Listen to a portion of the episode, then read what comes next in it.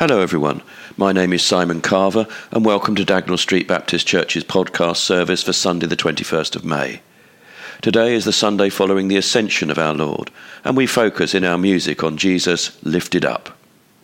Just a couple of notices. The first is to say that we'll be showing the third season of The Chosen beginning this coming Tuesday the 23rd of May at 2:30pm and 7:30pm and all are welcome. Next Saturday afternoon, Marshallswick Baptist Free Church will be celebrating the induction of their new minister, the Reverend Darren Street. We rejoice with them in this new phase in the life of our sister church. Finally, next Sunday is Pentecost, and our on-site service will be an all-age messy church, to which all are welcome. And now our call to worship, some verses from Psalm 68. Rise up, O God, and scatter your enemies. Let those who hate God run for their lives. Blow them away like smoke. Melt them like wax in a fire. Let the wicked perish in the presence of God, but let the godly rejoice. Let them be glad in God's presence. Let them be filled with joy. Sing praises to God and to his name. Sing loud praises to him who rides the clouds. His name is the Lord. Rejoice in his presence. Father to the fatherless, defender of widows. This is God whose dwelling is holy. God places the lonely in families. He sets the prisoners free and gives them joy. But he makes the rebellious live in a sun-scorched land. O God, when you led your people out from Egypt, when you marched through the dry wasteland, the earth trembled and the heavens poured down rain. Before you, the God of Sinai, before God, the God of Israel. You sent abundant rain, O God, to refresh the weary land. There your people finally settled, and with a bountiful harvest, O God, you provided for your needy people. Sing to God, you kingdoms of the earth, sing praises to the Lord.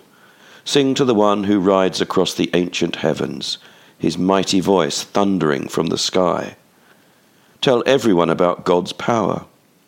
His majesty shines down on Israel. His strength is mighty in the heavens. God is awesome in his sanctuary. The God of Israel gives power and strength to his people. Praise be to God.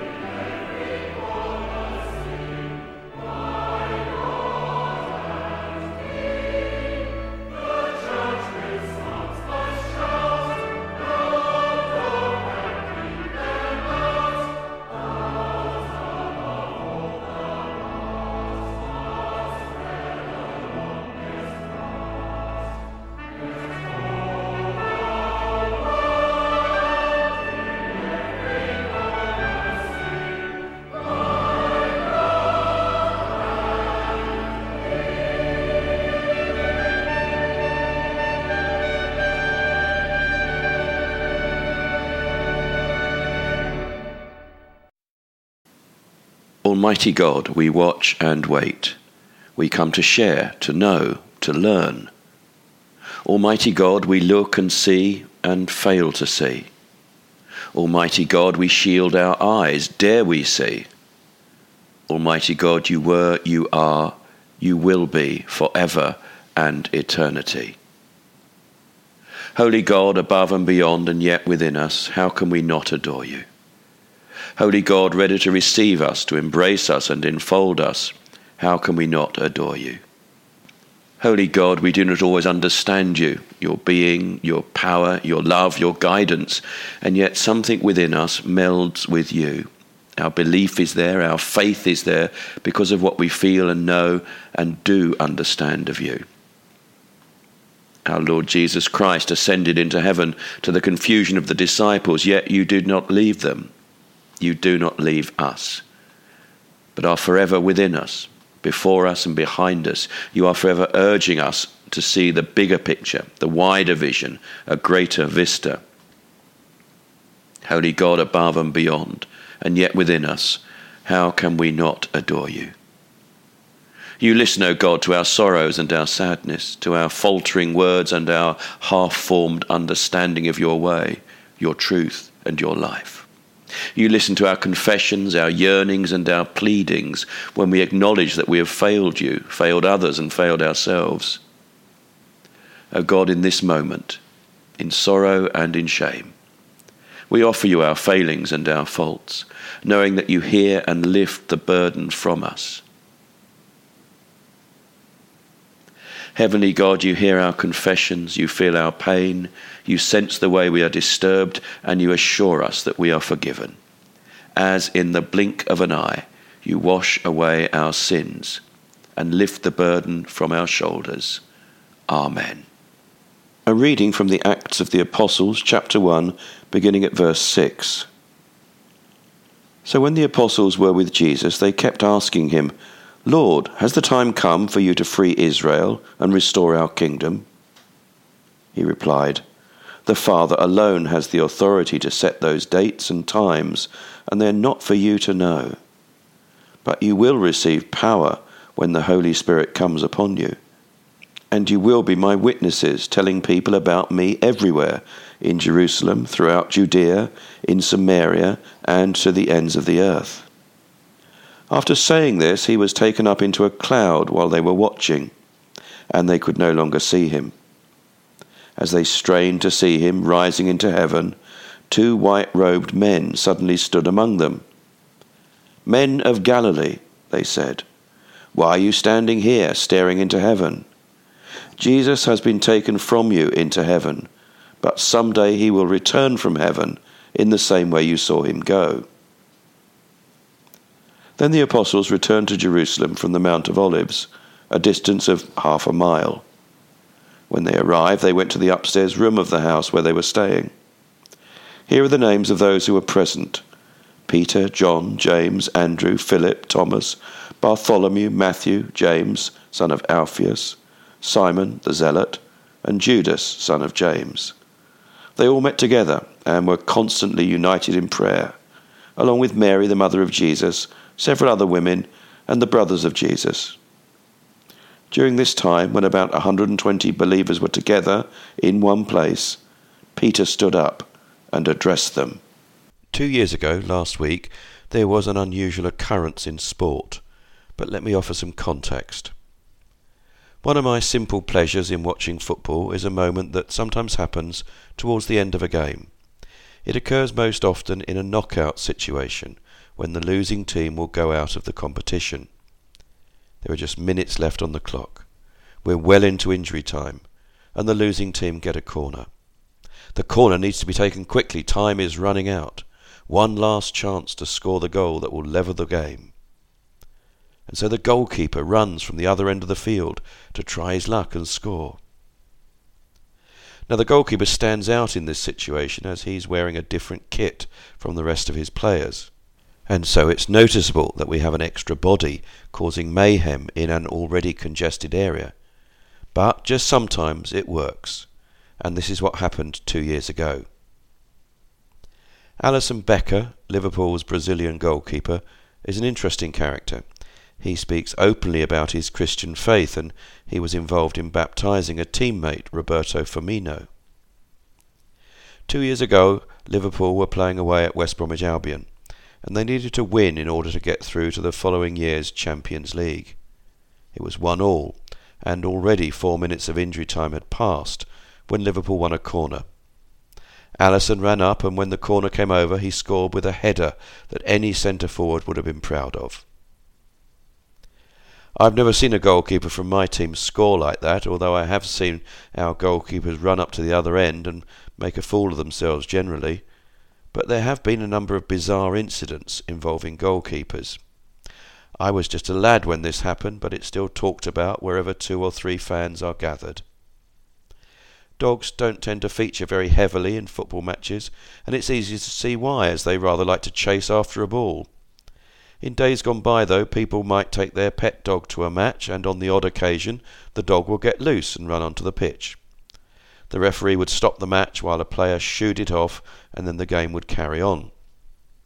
At this particular match, a dog was being especially elusive. It was weaving in and out of the players and refused to leave the pitch. The Brentford goalkeeper decided to take matters into his own hands, and being a goalkeeper, his hands should be safe. Well, at least that was the idea. But as the dog ran past him, he dived to catch it, but unfortunately the dog was rather quicker than he was, and he missed. The dog ran free, and the goalkeeper was left writhing in agony, having injured his leg. At the same time as the dog ran off the pitch, having had his fun for the afternoon, the goalkeeper was being carried off on a stretcher.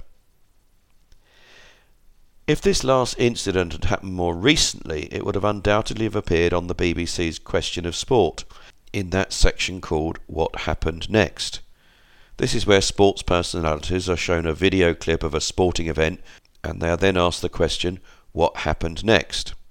The point of the quiz is that the future is unexpected.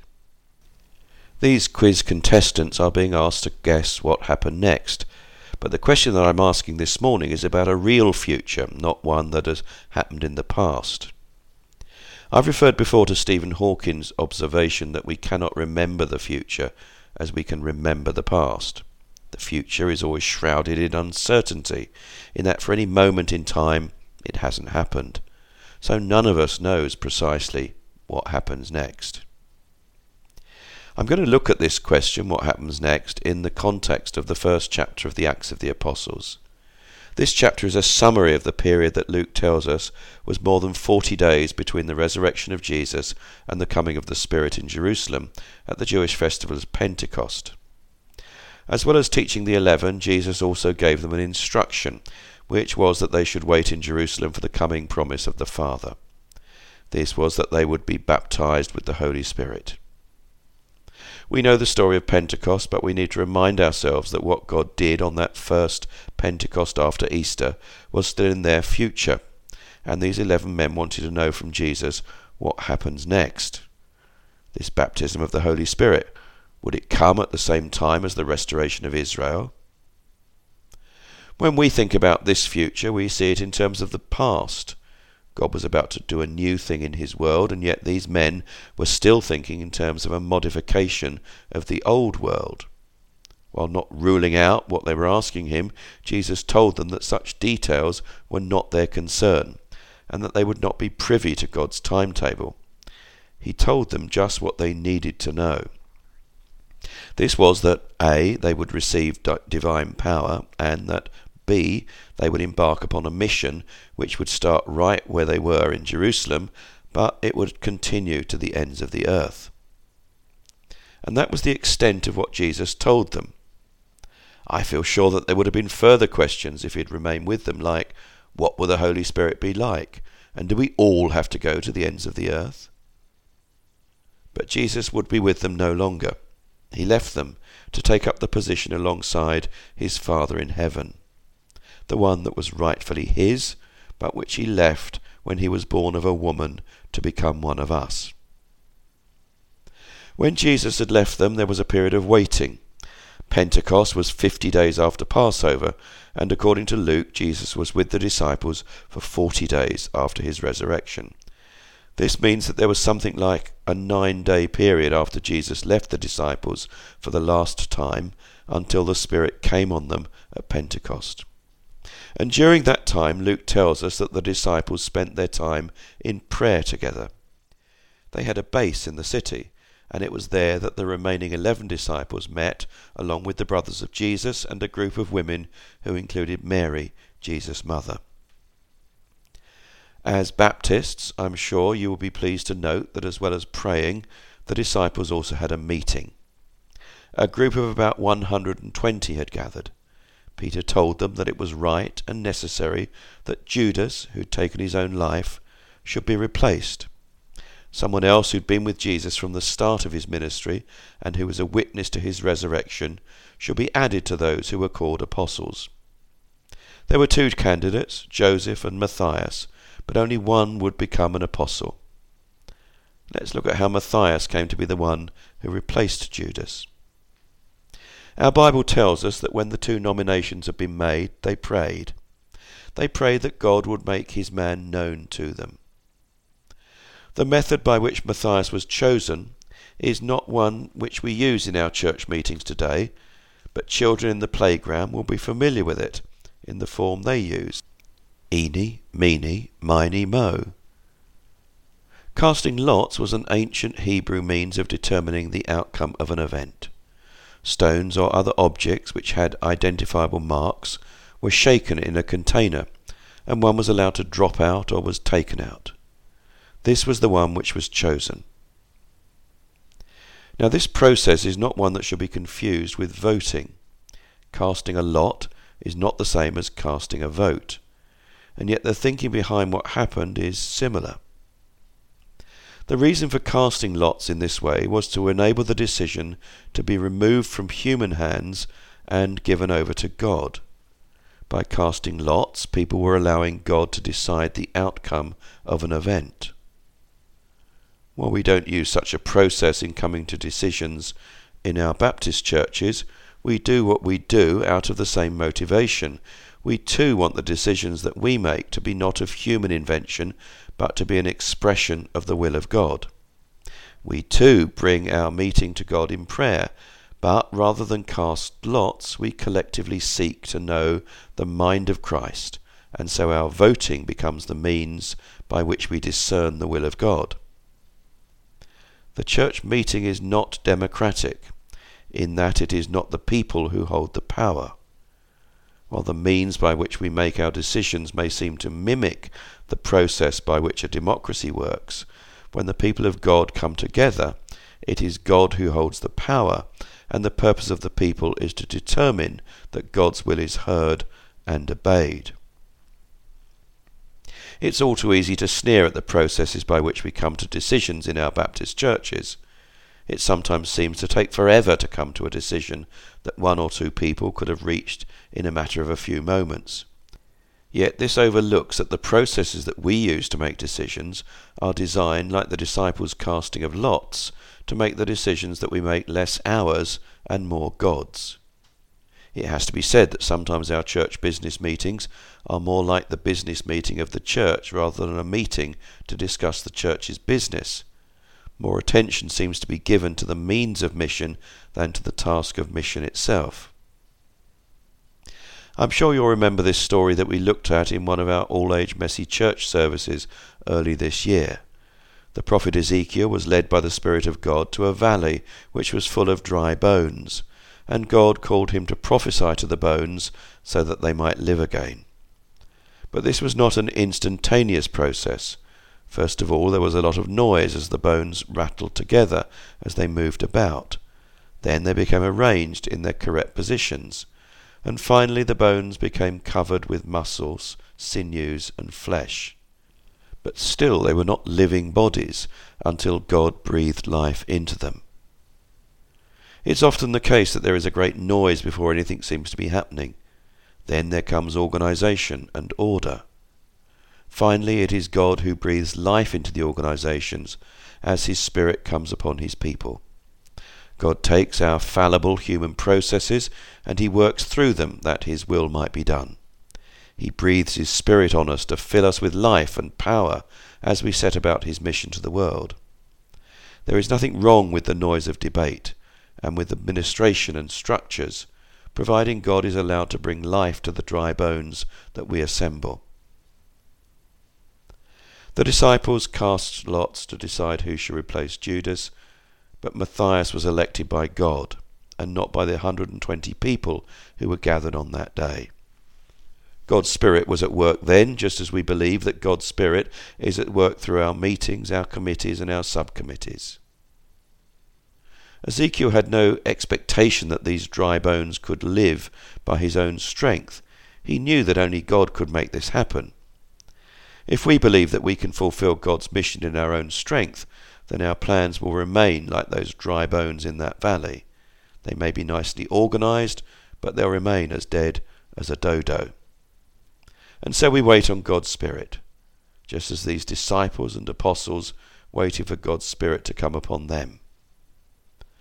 We know what was going to happen on that day of Pentecost, but in every other case as we wait on God's Spirit, we are like them as we ask, what happens next?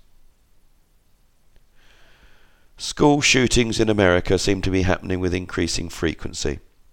One of the first of these was at a school in Colorado 24 years ago, and Columbine, the name of the school, has become synonymous with the mass killing of young people. One of the most disturbing features of that massacre at Columbine High School in Colorado was the way in which certain groups of people were selected to be murdered. It seems that athletes and Christians were both picked out from the hundreds of children present. Of the 12 children who were killed, 8 were practicing Christians. One of the girls who was shot became something of a martyr in her country. Cassie Bernal was 17 when she died, an ordinary girl with ordinary teenage interests. Yet people who did not know her travelled from as far away as New York and California to be at her funeral, and 70,000 people attended a memorial service. What captured the imagination of these people was the circumstances surrounding Cassie's death. A witness to what happened has said that one of the killers pointed a gun at Cassie's head and asked her, "Do you believe in God?" When she said yes, he pulled the trigger. One Texan minister was reported as saying, "I think young Cassie's life is going to probably have a more phenomenal impact upon young people over the next 10 years than anything I have seen in the past 10 to 15 years. The Chicago Tribune wrote, "She could have lied, but she didn't. She could have fudged or quibbled, but she didn't. She simply said, yes." Cassie Bernal must have been concerned that her confession of faith might have disastrous consequences for her. She made her confession of faith in God before launching into an uncertain future. For every human being, the future is uncertain. The Christian goes into his or her future in the knowledge that God is there ahead of them. The disciples and apostles had been assured by Jesus that God's Spirit would come upon them, but they didn't know what this would mean, nor what the future would hold for them. But they trusted God, and they waited. They trusted God, and they were faithful in prayer. And then, on the great day of Pentecost, the Spirit came upon them, and the greatest adventure of their lives began. What happens next? The Spirit of God happens next. God's Spirit happens on an expectant church. This is what happened in Acts chapter 1, and this is what happens to the expectant people of God throughout the ages. And this is what happens to we who are part of his church today. We don't know how God will work upon us, and so in that sense our future is uncertain, but like Cassie Bernal, we do know that God will be with us. But we don't have to wait for the Spirit in the way that these first century Christians waited. God's Spirit has already been poured out on his church. Yet the command to us is the same. It is that we are to be faithful in prayer and worship as we wait for God's Spirit to come. As we stand just 1 week from another celebration of the coming of God's Spirit and the birth of the church, let's remember the place of God's Spirit filling our individual lives and our life together. May our dry bones daily be filled, and our mission to the world be empowered from on high. As Jesus floats away, those 2 men in white robes appeared to be having a go at the disciples. "Men of Galilee, why do you stand looking up to heaven?" It's as if they shouldn't be surprised by what has just taken place. The coming and the going, it seems, is par for the course with God. Jesus, who's been taken from you, the two men say, will come in the same way as you saw him go. There are times when God is quite real to us, a presence we can feel and know and commune with intimately. At other times, God is gone, absent, leaving us longing for what we knew and felt before. There are seasons to the life of faith, and these are reflected in the Christian Church's calendar. There are times of expectation and waiting, times of turning and returning, times of new birth and resurrection glory, times of epiphany, of God being revealed to us.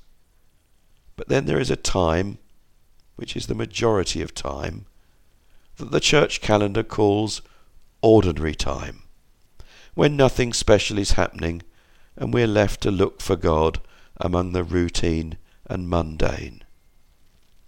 But God is not dormant. God is not gone. Instead, God is everywhere, in every detail and in every person. It's up to us, then, to pay attention, to lean into life, to notice life's divine God moments, wherever they might be found. Someone once wrote, "My work is loving the world, which is mostly standing still and learning to be astonished." And that's often our job too, to look up and notice what God is doing, the God who has shown us his face and who has come to live amongst us.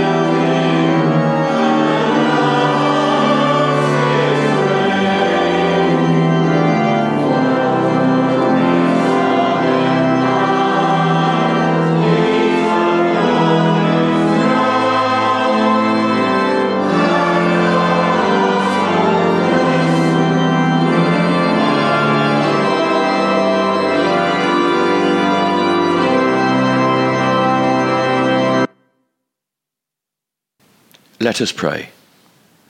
Lord, the disciples gathered to wait just as you instructed, their constant prayers rising to you in glory. We cannot physically see you, but our hearts are yours, and as we await your return, we constantly lift our hearts to you in prayer, gone from sight, but not forgotten, never forgotten. Lord, we need you. Our world needs you.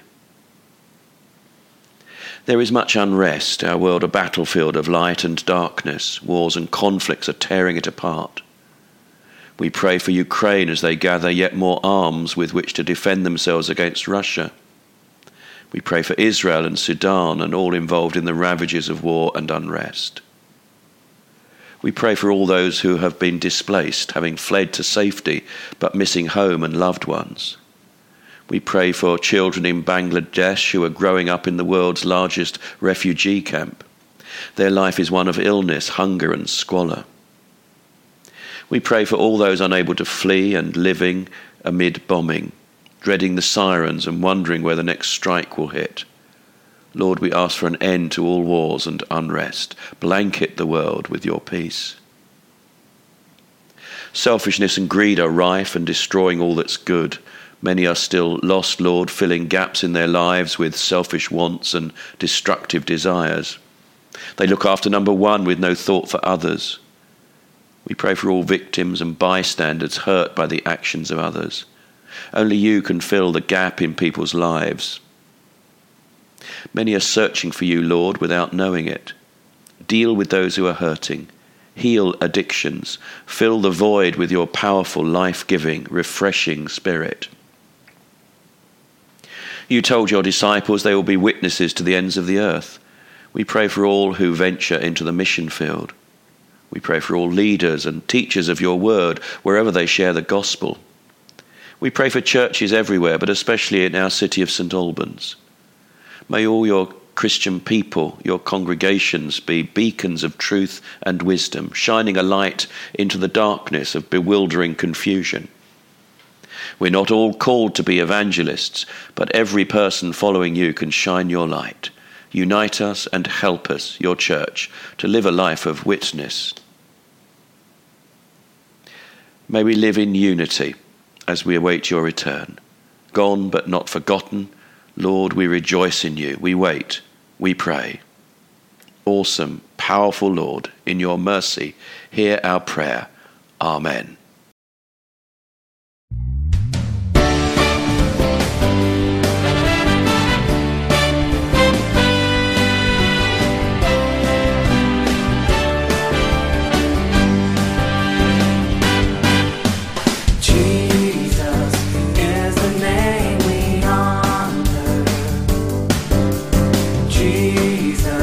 Is the name we praise, majestic name.